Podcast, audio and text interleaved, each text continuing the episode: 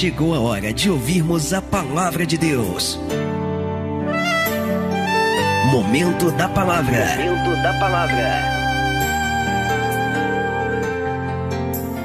Estamos em Gênesis capítulo 41, versículo 51, diz assim a palavra: E chamou José o nome do primogênito Manassés, porque disse: Deus me fez esquecer de todo o meu trabalho e de toda a casa de meu pai.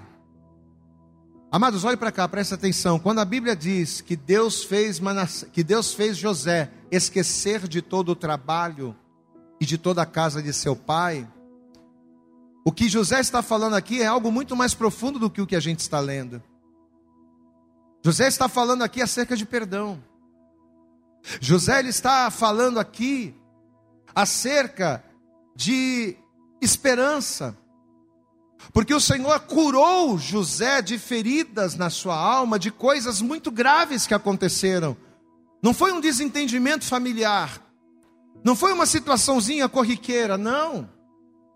Mas na verdade José ele foi traído, José ele foi vendido como escravo, José ele passou por uma situação dificílima, mas ainda assim o Senhor vai curá-lo, ainda assim o Senhor vai abençoar. Ou seja, de algo muito mal, de algo ruim, que poderia ter sido a morte de José, o Senhor vai mudar aquela situação, o Senhor vai mudar aquela história, e aquilo que tinha tudo para ser morte, Deus vai transformar em vida, Deus vai transformar em bênção. Glória a Deus, amados, porque Deus é poderoso para isso. Deus vai curar José de feridas que humanamente falando eram incuráveis. É difícil você ser curado de uma traição. É difícil você ser curado de uma situação aonde a pessoa ali, ela simplesmente te jogou no chão, ela te prejudicou, ela acabou com você. Pois é. Mas Deus ele vai fazer. E é isso que nós vamos entender nessa manhã. Eu vou ler mais uma vez, estamos em Gênesis 41, versículo 51. E chamou José o nome de, do primogênito Manassés, porque disse: Deus me fez esquecer, diga glória a Deus. Ou seja, Deus me curou, Deus mudou a história, Deus abençoou, Deus me fez esquecer de todo o meu trabalho e de toda a casa de meu pai. Você acredita que Deus vai te curar, que Deus vai te fazer esquecer? Você acredita que Deus ele vai restaurar? Você acredita que a glória da segunda casa vai ser maior do que a primeira na sua vida? Quem crê nisso aqui, diga glória a Deus. Mas eu preciso ouvir a palavra e cumprir, amém? Você crê que Deus vai falar com você? Amém?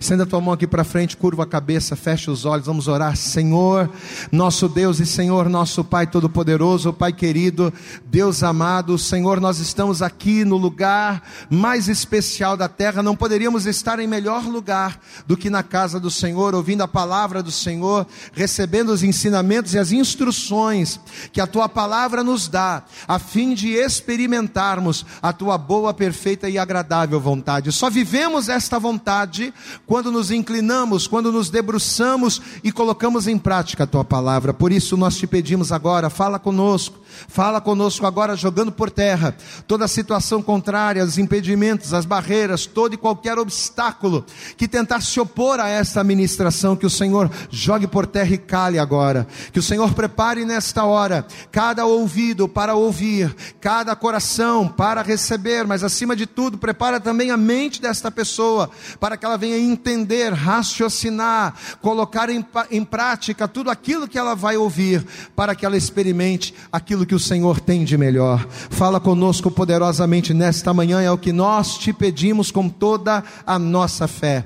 E desde já te agradecemos no nome de Jesus. E toda a igreja diga amém, Jesus. Diga graças a Deus. Vamos aplaudir bem forte ao Senhor, mas dê para Ele, dê para o Senhor a tua melhor salva de palmas. Diga glória a Deus, amém. Senta por favor no teu lugar. Nós vamos estar fazendo uma breve introdução, por isso é bastante importante, é fundamental que a partir desse momento você não converse, não tenha conversas paralelas, não levanta do lugar, olha aqui para frente, ó, olha aqui para o pastor e preste total atenção na palavra do Senhor. É, você sabe que numa certa feita, numa das últimas instruções que Jesus ele vai dar aos seus discípulos, diz a palavra que o Senhor Jesus, ao falar em parábolas, a respeito da sua morte, a respeito da sua ressurreição, ao falar em parábolas a respeito do derramar do Espírito, Jesus ele também vai falar algo que vai nos chamar muito a atenção e que vai ser muito importante para a compreensão dessa palavra hoje. Eu quero que você deixe marcado aí, deixe marcado Gênesis, mas eu quero que você vá comigo no Evangelho de João, lá no capítulo de número 16. Deixa marcado Gênesis, mas para a gente entender a palavra, vamos, vamos por partes, vamos devagarinho. Evangelho de João, no capítulo 16. Veja só a declaração, veja o que Jesus ele vai dizer aqui também, a partir do versículo 16. João capítulo 16, verso 16 diz assim a palavra: Um pouco, um pouco e não me vereis. E outra vez um pouco e ver-me e ver-me-eis, porquanto vou para o Pai. Então alguns dos seus discípulos disseram uns aos outros: Mas o que é isto que nos diz? O que é isso?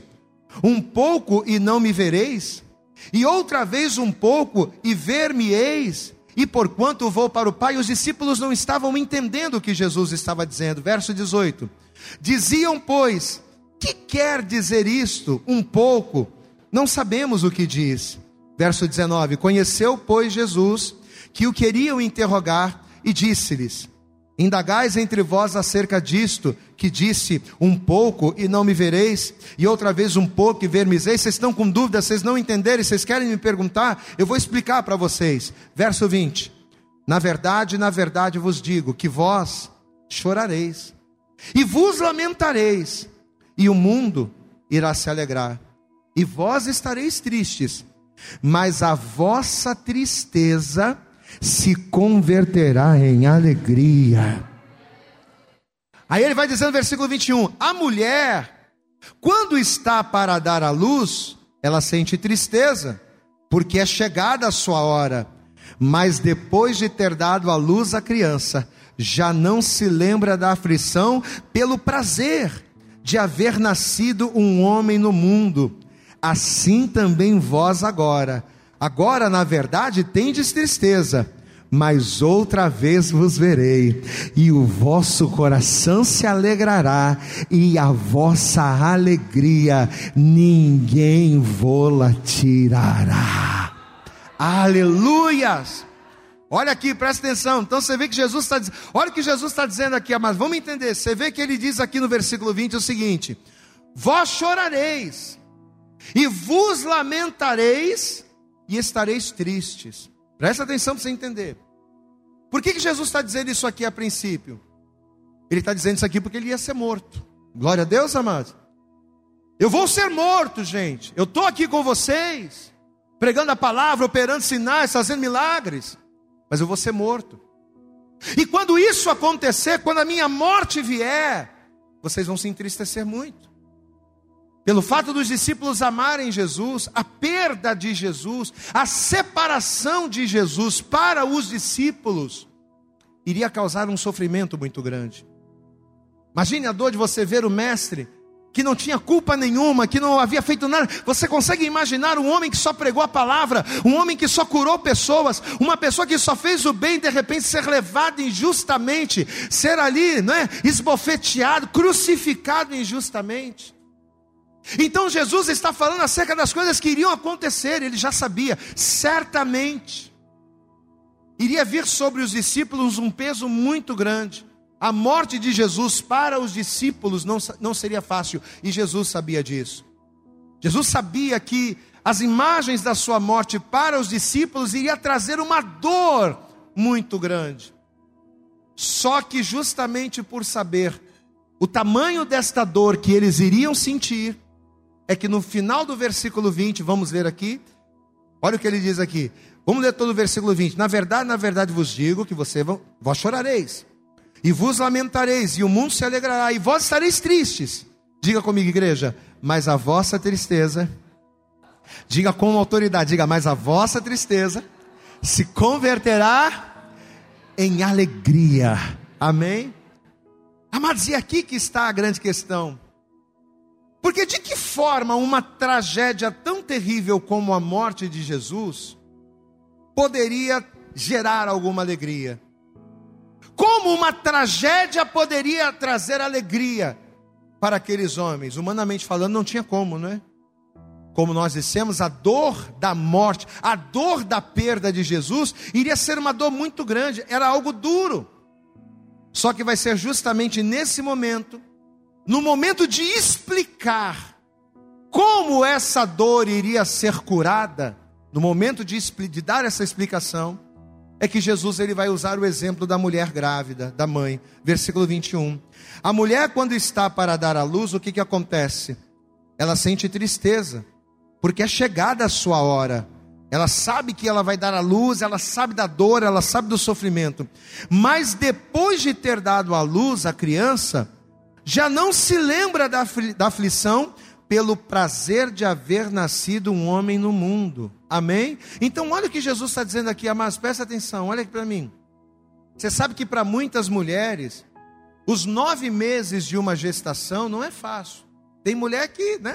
Tem ali o filho, nove meses. Tem umas que nem sente que estão grávidas, de repente chega lá para ir fazer uma consulta, sabe que está grávida, dá luz, não sentiu nada a gravidez inteira. Mas a gente sabe que na maioria das vezes não é assim. A maioria das mulheres, quando elas vão ter filho, é difícil. Tem mulheres que às vezes elas passam uma gestação inteira internadas. Por quê? Porque as dores, as contrações, os enjoos, os problemas decorrentes à gestação são muito grandes. São tão grandes que chegam a causar desespero para algumas mulheres. Eu vou contar o testemunho da pastora, muitos aqui já sabem, né? Mas a pastora ela foi diagnosticada com trombofilia. E era justamente por causa da trombofilia que todas as vezes em que a pastora engravidava, ela perdia, e a gente não sabia disso. Ela já havia engravidado duas vezes, mas as duas vezes o aborto, aconteceu o aborto espontâneo. Por quê? Porque ela tinha esse problema. Aí, quando foi diagnosticado e, e, e a gente entendeu, o médico disse: Olha, se um, se um dia, se um dia você engravidar, você vai ter que tomar injeção todos os dias. Você vai ter que passar os nove meses da tua gravidez tomando uma injeção para que venha poder, para que o teu feto possa continuar ali. E aconteceu, o Senhor operou de maneira sobrenatural. Glória a Deus, amado. E aí, quando a gente ficou sabendo, nos primeiros dias que a gente soube da gravidez, ela já começou a tomar injeção. Ah, mas você sabe o que é você, durante nove meses, ficar tomando injeção na barriga? Então, olha quantos sofrimentos e tantos outros casos, tantos outros exemplos de mulheres que, para gerarem um filho, passa por dores. Só que o que, que Jesus está dizendo aqui? Jesus está dizendo que apesar de todas as dificuldades que surgem, apesar de todas as complicações que uma gravidez pode gerar, no momento em que a criança nasce, glória a Deus, igreja. A dor, a injeção, ai, foi complicado, foi difícil, mas no momento que a criança nasce, no momento em que a mãe pega a criança ali no seu colo, a alegria pelo nascimento do filho o término vitorioso daquela etapa. Glória a Deus, amado. Porque quando nasce o filho, termina uma etapa. Então, quando a mãe pega a criança assim e que ela vê a criança no colo, o término daquela etapa acaba tendo o poder de apagar todo o sofrimento que a caminhada causou. Até ela conseguir o filho, ela sofreu, mas quando o filho nasce, ela esquece do sofrimento. Ela esquece até que tá, que deu a luz. Ela já quer levantar da cama, né? Tem mulher que já quer levantar da quando é parto, parto normal, tudo bem, mas quando é cesariana, ela já quer levantar da cama, ela já quer pegar o ela esquece que está operada. Você pode dar glória a Deus aí, amado? Porque a alegria ela é tão grande. O meu filho está aqui, a vitória aconteceu. A alegria do fim daquele ciclo acaba tendo o poder de apagar todo o sofrimento daquela trajetória.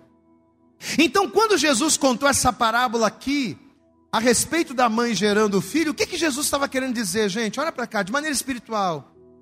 Jesus ele quis dizer o seguinte: que toda a gestação, e agora eu não estou falando mais de gerar filhos, toda a gestação, seja ela qual for, toda gestação dói. Diga assim comigo: toda gestação Repita comigo, vamos lá, vamos ser de dar diga. Toda gestação dói. Gerar alguma coisa, seja uma relação, seja uma carreira, seja uma história, Seja uma aliança com Deus. A partir do momento em que eu estou gerando alguma coisa, toda geração, toda gestação dói. Amém, amados? A gestação de coisas naturais, assim como a gestação de uma aliança com Deus, dói. O menino em Israel, quando nascia, o que, tinha que se fazer? Sete dias depois do seu nascimento, ele já cortava ali a carne do seu prepúcio. O que, que é aquilo? É o início de uma gestação. E todo o início dói, toda a gestação dói na carne. Você gerar alguma coisa não é fácil.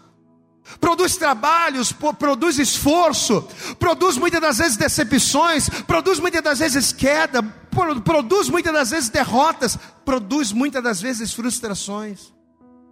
Só que o que Jesus está dizendo aqui?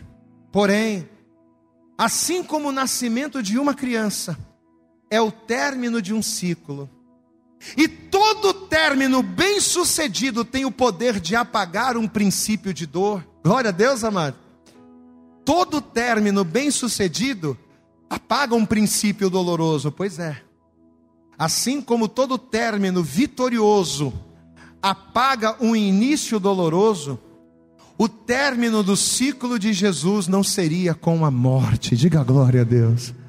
Vocês vão chorar, vocês vão sofrer, vocês vão sentir uma dor dilacerante, mas o ciclo não vai terminar com a minha morte.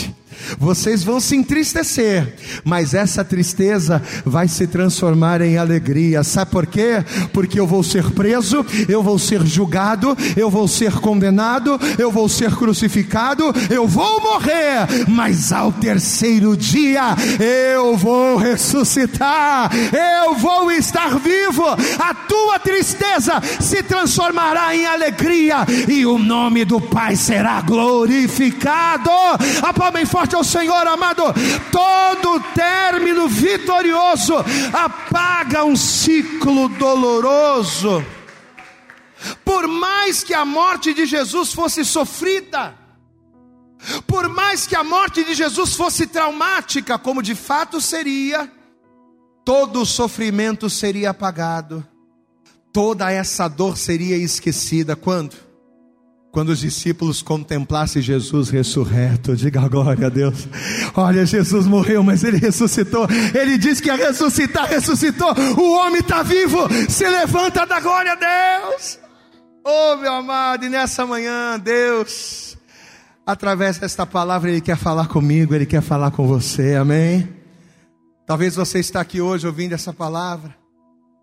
Talvez você está aqui hoje, amado, nessa manhã sentado aí nesse banco pensando na sua vida, e pelo fato de você gestar, pelo fato de você estar gestando alguma coisa, e a palavra gestar significa formar, significa gerar, pelo fato de você estar gerando uma comunhão, uma relação com Deus, talvez o inimigo tenha se levantado tanto contra a tua vida e tenha te causado tantas dores, tantos sofrimentos, que muitas das vezes a vontade que você tenha de parar que tu, muitas das vezes o que você faz é só chorar, pastor. Parece que quanto mais eu rezo, não tem, aquela, tem aquele ditado lá: quanto mais eu rezo, mais assombração. Quem já ouviu esse ditado aqui? Ditado antigo, né?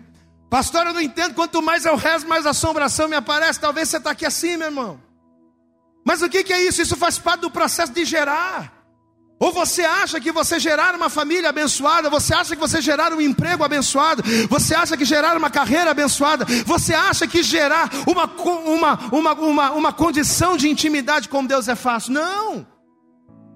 Toda gestação dói, e dói na carne, dói muito, e às vezes a mulher pensa em parar, a mulher pensa em desistir, e assim é na nossa caminhada.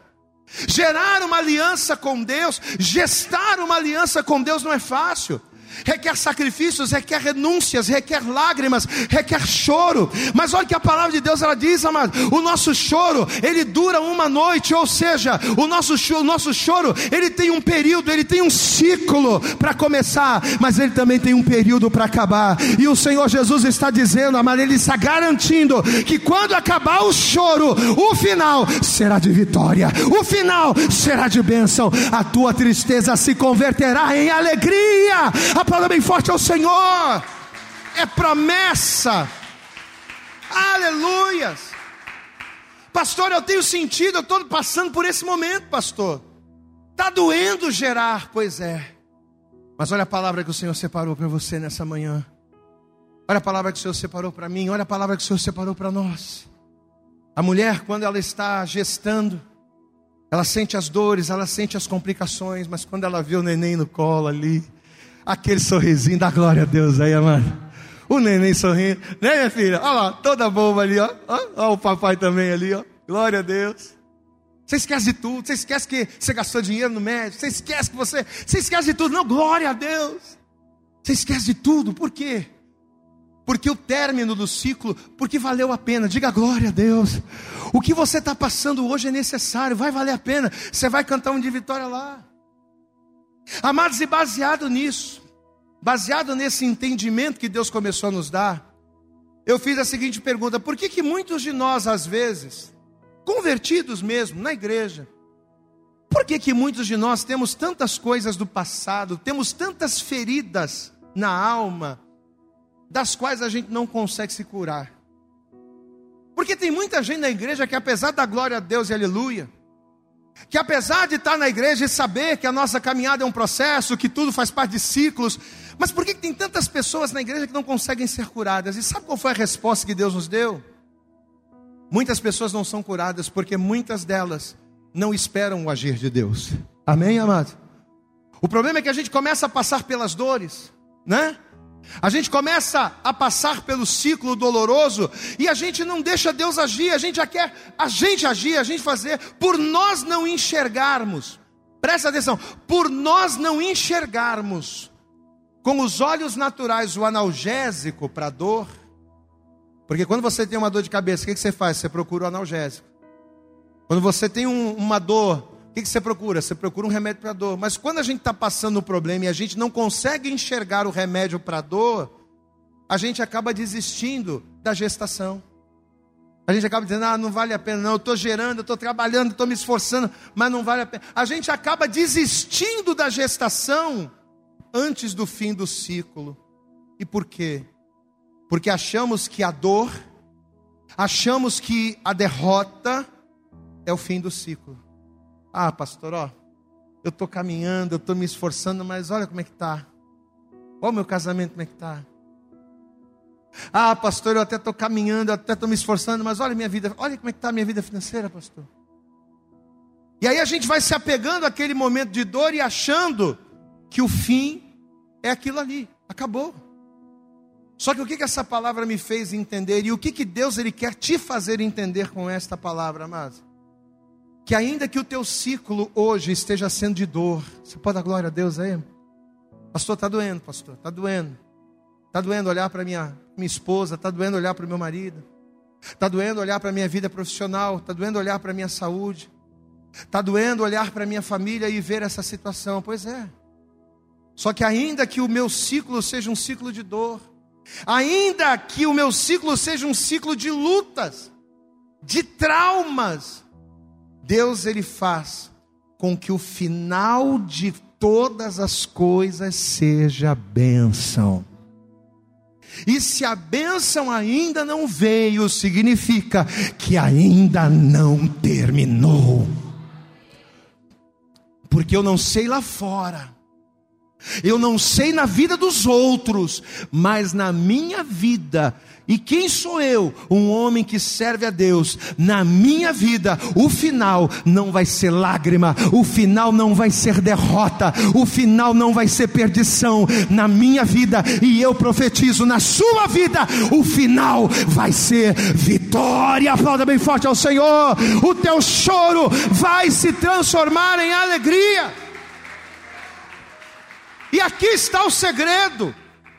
Aqui está o segredo. O segredo está onde? No final. Diga comigo o segredo. Repita comigo o segredo. A resposta é o final. Em Eclesiastes, no capítulo 7, versículo 8, diz: Melhor é o fim das coisas do que o início delas. O bom não é o início, o bom é o final. O início é ruim mesmo. Olha o exemplo de Jó. Você consegue pensar no exemplo de Jó? Um dos homens mais prósperos e ricos da sua geração. Um homem abastado de tudo, abastado de dinheiro, abastado de provisão, abastado de família. Um homem que não tinha falta de nada. Começou bem. Mas aí de repente veio ali aquela luta, aquela gestação complicada. E ele foi só, só perda, só perda. Foi perdendo dinheiro, foi perdendo casa, foi perdendo filhos, foi perdendo empregados, foi perdendo servos, foi perdendo a saúde, foi perdendo a autoestima, no final até a própria mulher. Maldições teu Deus morre. O camarada foi perdendo tudo. Amém, amado? Ele poderia pensar, no momento em que ele estava naquele turbilhão, ele poderia pensar: acabou, olha aí, perdi, ca... perdi casa. Se coloca no lugar de Jó. O que, que você faria? Como é que você, como é que você se portaria, hein? Perdi casa, perdi gado, perdi fazenda, perdi mulher, perdi os dez filhos que tinha, perdi a minha autoestima, perdi minha saúde. É o final. Ele poderia ter se deixado levar por aquilo que os seus olhos estavam vendo. Ele poderia ter se deixado levar pelas circunstâncias que estavam diante dele. Mas o que que Jó fez? Jó não desistiu, Jó perseverou, porque ele sabia que o seu redentor estava vivo. Pode estar acontecendo o que for, mas o meu Deus está vivo. Não é possível que o Deus que eu sirvo vai deixar a coisa do jeito que está. E qual vai ser o final da história de Jó? O Senhor vai se levantar e vai dar a Jó em dobro tudo aquilo que ele havia perdido, e o nome do Senhor vai ser glorificado. Diga glória a Deus. Amado, foi lendo essa parábola de Jesus acerca da grávida, lembrando dessa história de Jó, e esse texto de Eclesiastes que fala que melhor é o fim das coisas, foi pensando nisso tudo, que eu consegui entender de que forma Deus consegue curar feridas. Como foi o caso de José, não é? José vai dizer: Deus me fez esquecer o meu passado, ou seja, Deus me curou. Diga bem alto: Deus me curou. Se Ele não curou, diga bem alto: Deus vai me curar. Diga, Deus vai me curar. Mas de que forma Deus cura, pastor? Que Deus cura, a gente sabe. Que Deus restaura, a gente sabe. Que Ele é poderoso para fazer, a gente sabe. Mas como é que Deus cura feridas do passado? Como é que Deus faz? Qual é o mecanismo espiritual que Deus usa para nos fazer esquecer feridas? E o mecanismo é: Deus ele usa o final de todas as coisas. Diga assim comigo: para curar, Deus usa o final. Você quer ver uma coisa? Rapidinho. Em que momento que a mãe esquece a dor do parto? No início ou no final? Em que momento a mãe esquece a dor do parto? No início ou no final? No final. Em que momento da vida de Jó, Jó teve virada? No início ou no final? No final. Aonde é que os discípulos iriam ser curados, iriam esquecer toda a tristeza e a sua tristeza iria ser transformada em alegria? Em que momento? No final. Você sabe por quê que você ainda não venceu essa situação que você está passando? Você sabe por quê que você ainda não superou essa dor que você tem sentido? Porque você ainda não chegou no final. Glória a Deus, amado. É porque ainda não é o fim da caminhada, é porque ainda não acabou, pastor. Mas como é que pode o senhor dizer que não acabou? O médico disse que não tem jeito, não tem cura. Pastor, mas como é que pode o senhor dizer que não acabou? Se o advogado já me desenganou, já disse que não tem jeito, amado. O homem ele pode dizer que acabou, mas a última palavra na minha e na sua vida não é do homem, não é do juiz, não é do médico e nem do advogado. A última palavra na tua vida é a palavra do Senhor. Glorifica e creia. A última palavra na tua vida é Deus e Deus tem vitória para você. Diga glória a Deus. Deus tem vitória para mim, meu irmão. Deus tem vitória para você em nome de Jesus. Creia nisso. Não é o fim. Pastor, as coisas estão complicadas, mas não é o fim. Pastor, aquela porta já está, não é que ela vai se fechar, não, ela já está fechada, mas ainda não é o fim, porque o meu Deus é poderoso para abrir portas que estão fechadas, ou para abrir porta onde não tem porta, amém? Talvez você diga, pastor, a porta se fechou, não importa que a porta se fechou, Deus é poderoso para abrir outra. Deus é poderoso para restaurar, para curar. Deus é poderoso para fazer. Entenda, amados. Para a pessoa que serve a quem aqui serve a Deus? Levanta a mão. Deixa eu ver, quem aqui serve a Deus? Para a pessoa que serve a Deus, ainda que o homem tenha dito que acabou, ainda que o homem tenha dito que não tem jeito, só acaba quando a vitória do Senhor vier na sua vida. E enquanto esta vitória não vier, eu e você não podemos parar. E é compreendendo isso que a gente vai compreender o texto inicial. A Bíblia diz que ao abraçar o propósito de Deus, ao entender o propósito de Deus na sua vida, Deus vai fazer José crescer. E detalhe, Deus vai fazer José esquecer numa terra estranha, na terra da aflição. Só que para que José pudesse crescer, para que José pudesse prosperar, antes de vencer as adversidades fora, ele precisava vencer os conflitos, os conflitos dentro. Deixa eu dizer uma coisa para você. Você nunca vai conseguir vencer o que vem de fora se primeiro você não vencer o que está dentro. Por que, que a gente perde para os desafios de fora? Porque a gente está em conflito dentro. Então, qual é a primeira guerra que precisa ser vencida? A primeira guerra que precisa ser vencida é no meu interior. A primeira guerra que precisa ser vencida é na minha mente e no meu coração. Para que José pudesse vencer e suportar todas as, todos os ataques e situações de fora, ele teria que vencer os conflitos dentro. E é isso que vai acontecer. E o maior, como é que se diz? A maior prova, a maior evidência disso é que quando o primeiro filho de José nasce, quando o primogênito veio ao mundo, ele pôs o nome do menino de Manassés. E por que ele fez isso? Porque o nome Manassés significa Deus me fez esquecer. Diga glória a Deus. Deus me fez esquecer o passado de dor. Deus me fez esquecer o passado da casa. Deus ele me curou. Ele curou as minhas feridas. E realmente Deus fez. Porque José vai ser o provedor dos mesmos irmãos que o traíram. Você pode dar glória a Deus aí? Os mesmos que o traíram, os mesmos que o venderam, José agora vai ser aquele que vai salvá-los, que vai abençoá-los. A casa de Jacó vai ser restaurada por quê? Por causa de José. Então, de fato, Deus fez. Mas a questão hoje é: de que forma Deus fez? De que forma Deus curou o passado? De que forma Deus o fez esquecer? Que ferramenta Deus usou para isso? A ferramenta que Deus usou foi o fim das coisas. Glória a Deus, amado. O resultado final. Amém? Diga comigo, o resultado final apaga todo o percurso. Tem um ditado popular que diz que o fim justifica os meios. Quem já ouviu aqui esse ditado? Muito antigo, né? O fim justifica os meios. Só que quando Deus nos deu essa palavra aqui, a gente começou a entender que o fim justifica sim os meios. O ditado diz: o fim não justifica os meios, mas justifica sim, e justifica muito. Porque o nosso meio, ou seja, o nosso processo, ele só é curado.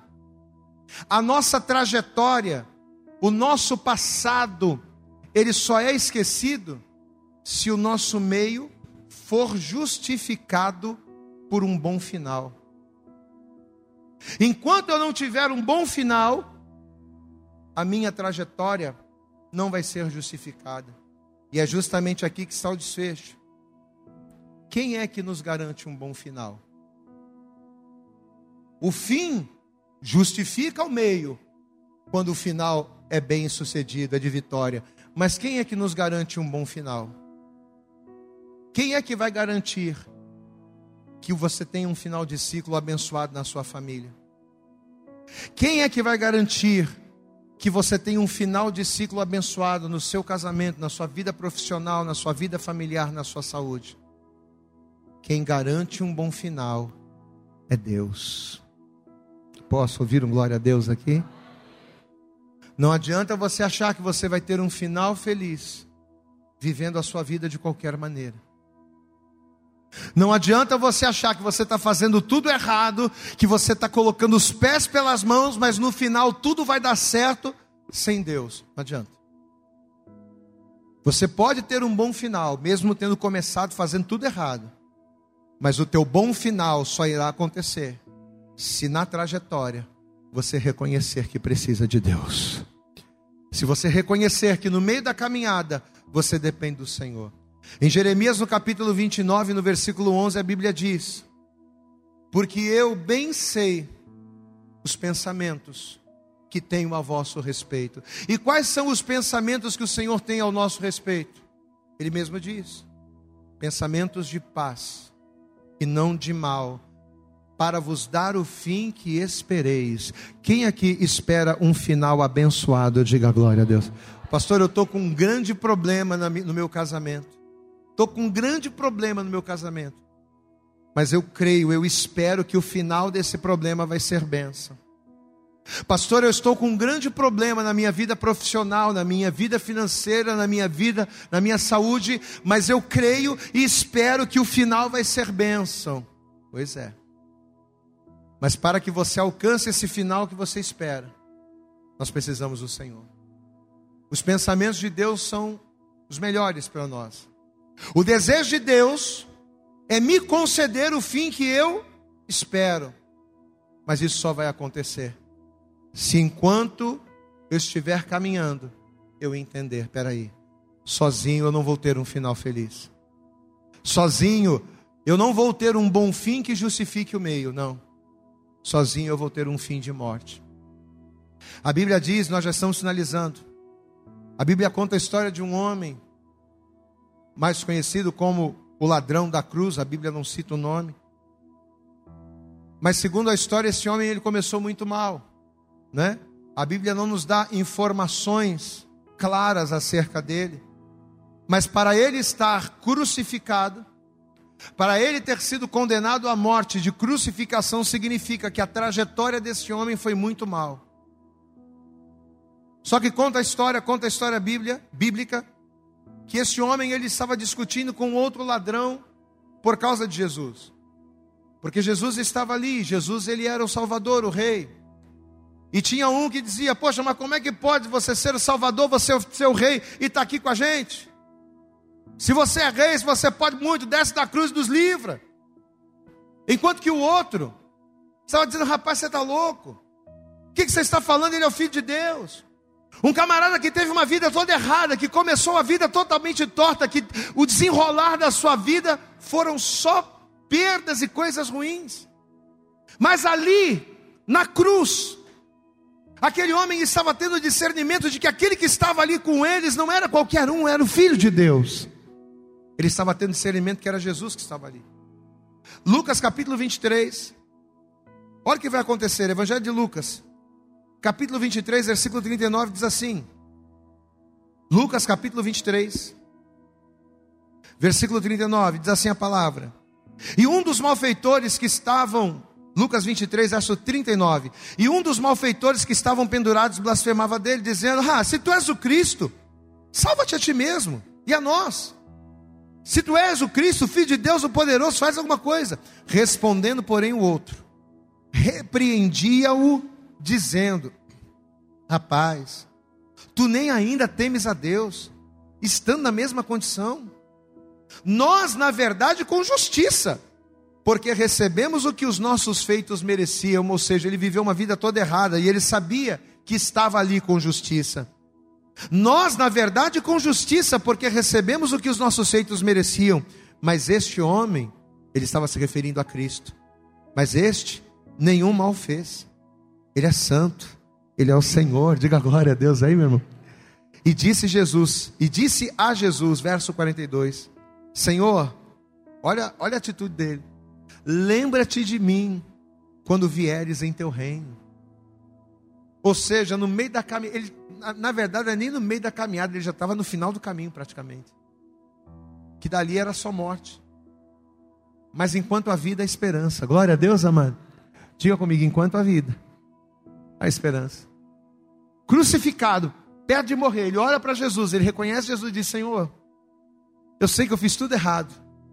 O meu início foi péssimo, a minha trajetória foi horrível. Eu sei que a minha vida toda não valeu de nada, mas agora eu estou tendo um encontro contigo, Senhor. Lembra-te de mim, lembra-te de mim quando entrares no teu reino. Versículo 42, 43: E disse-lhe Jesus: Em verdade te digo que não amanhã, não depois da manhã, hoje mesmo estarás comigo no paraíso. Diga glória a Deus. Você sabe o que, essa palavra fez no coração daquele homem? Ela apagou todo o seu passado. Você pode dar glória a Deus aí? Todo um passado de dor vai ser apagado por uma atitude lúcida, por uma atitude certa, por um coração quebrantado. Com a própria boca, esse homem está reconhecendo que os seus atos foram dignos de morte. Com a sua própria boca, esse homem estava reconhecendo: eu fiz por merecer estar aqui, porque o meu início não foi bom. Só que agora, perto do fim, ele vai reconhecer Jesus como Filho de Deus. Ele vai reconhecer Jesus como Salvador. E nesta manhã, Deus, neste culto de hoje, essa palavra de hoje, nesse dia em que Ele te trouxe aqui, porque você não veio porque você quis, Deus te trouxe aqui. Amém? Neste culto onde Deus te trouxe aqui, Ele está usando essa palavra, como a gente falou. Por que, que eu tenho que vir para a igreja? Porque na igreja a palavra fala, nos ensina. E olha o que Deus está falando com você eu posso curar as suas feridas, eu posso mudar a tua história, eu posso mudar a sua vida. Aquilo que era para ser morte, eu posso transformar em vida. Amém, amados? Aquilo que era para ser derrota, eu posso transformar em vitória. Aquilo que era para ser uma vida frustrada, eu posso trazer um final feliz. Mas para isso, você precisa fazer como este ladrão fez. Em algum momento, ele reconheceu quase no final do caminho. Você pode fazer isso agora. Pastor, mas ainda não é o final do meu caminho, ainda tenho muito tempo, eu não sei. Quanto tempo de vida eu ainda tenho? Eu não sei. Eu poderia não acordar hoje. Eu poderia hoje não ter chegado aqui. Às vezes a gente acha que porque tem pouca idade, porque tem muita saúde, a gente acha que a gente vai ter muito tempo, eu não sei. Mas enquanto eu tenho tempo, vida e fôlego, cabe a mim fazer a melhor escolha. E a melhor escolha, a escolha que vai justificar o início de derrota, a escolha que vai transformar um meio conturbado em um fim abençoado, a melhor escolha chama-se Jesus Cristo. Quantos aqui entendem essa palavra? Diga glória a Deus. Você entende o que o Senhor está falando com você? Amém? Deus, Ele quer mudar a sua história. Deus, Ele quer abençoar você. Toda a igreja se coloque de pé em nome de Jesus. Faça isso, vamos nos colocar de pé.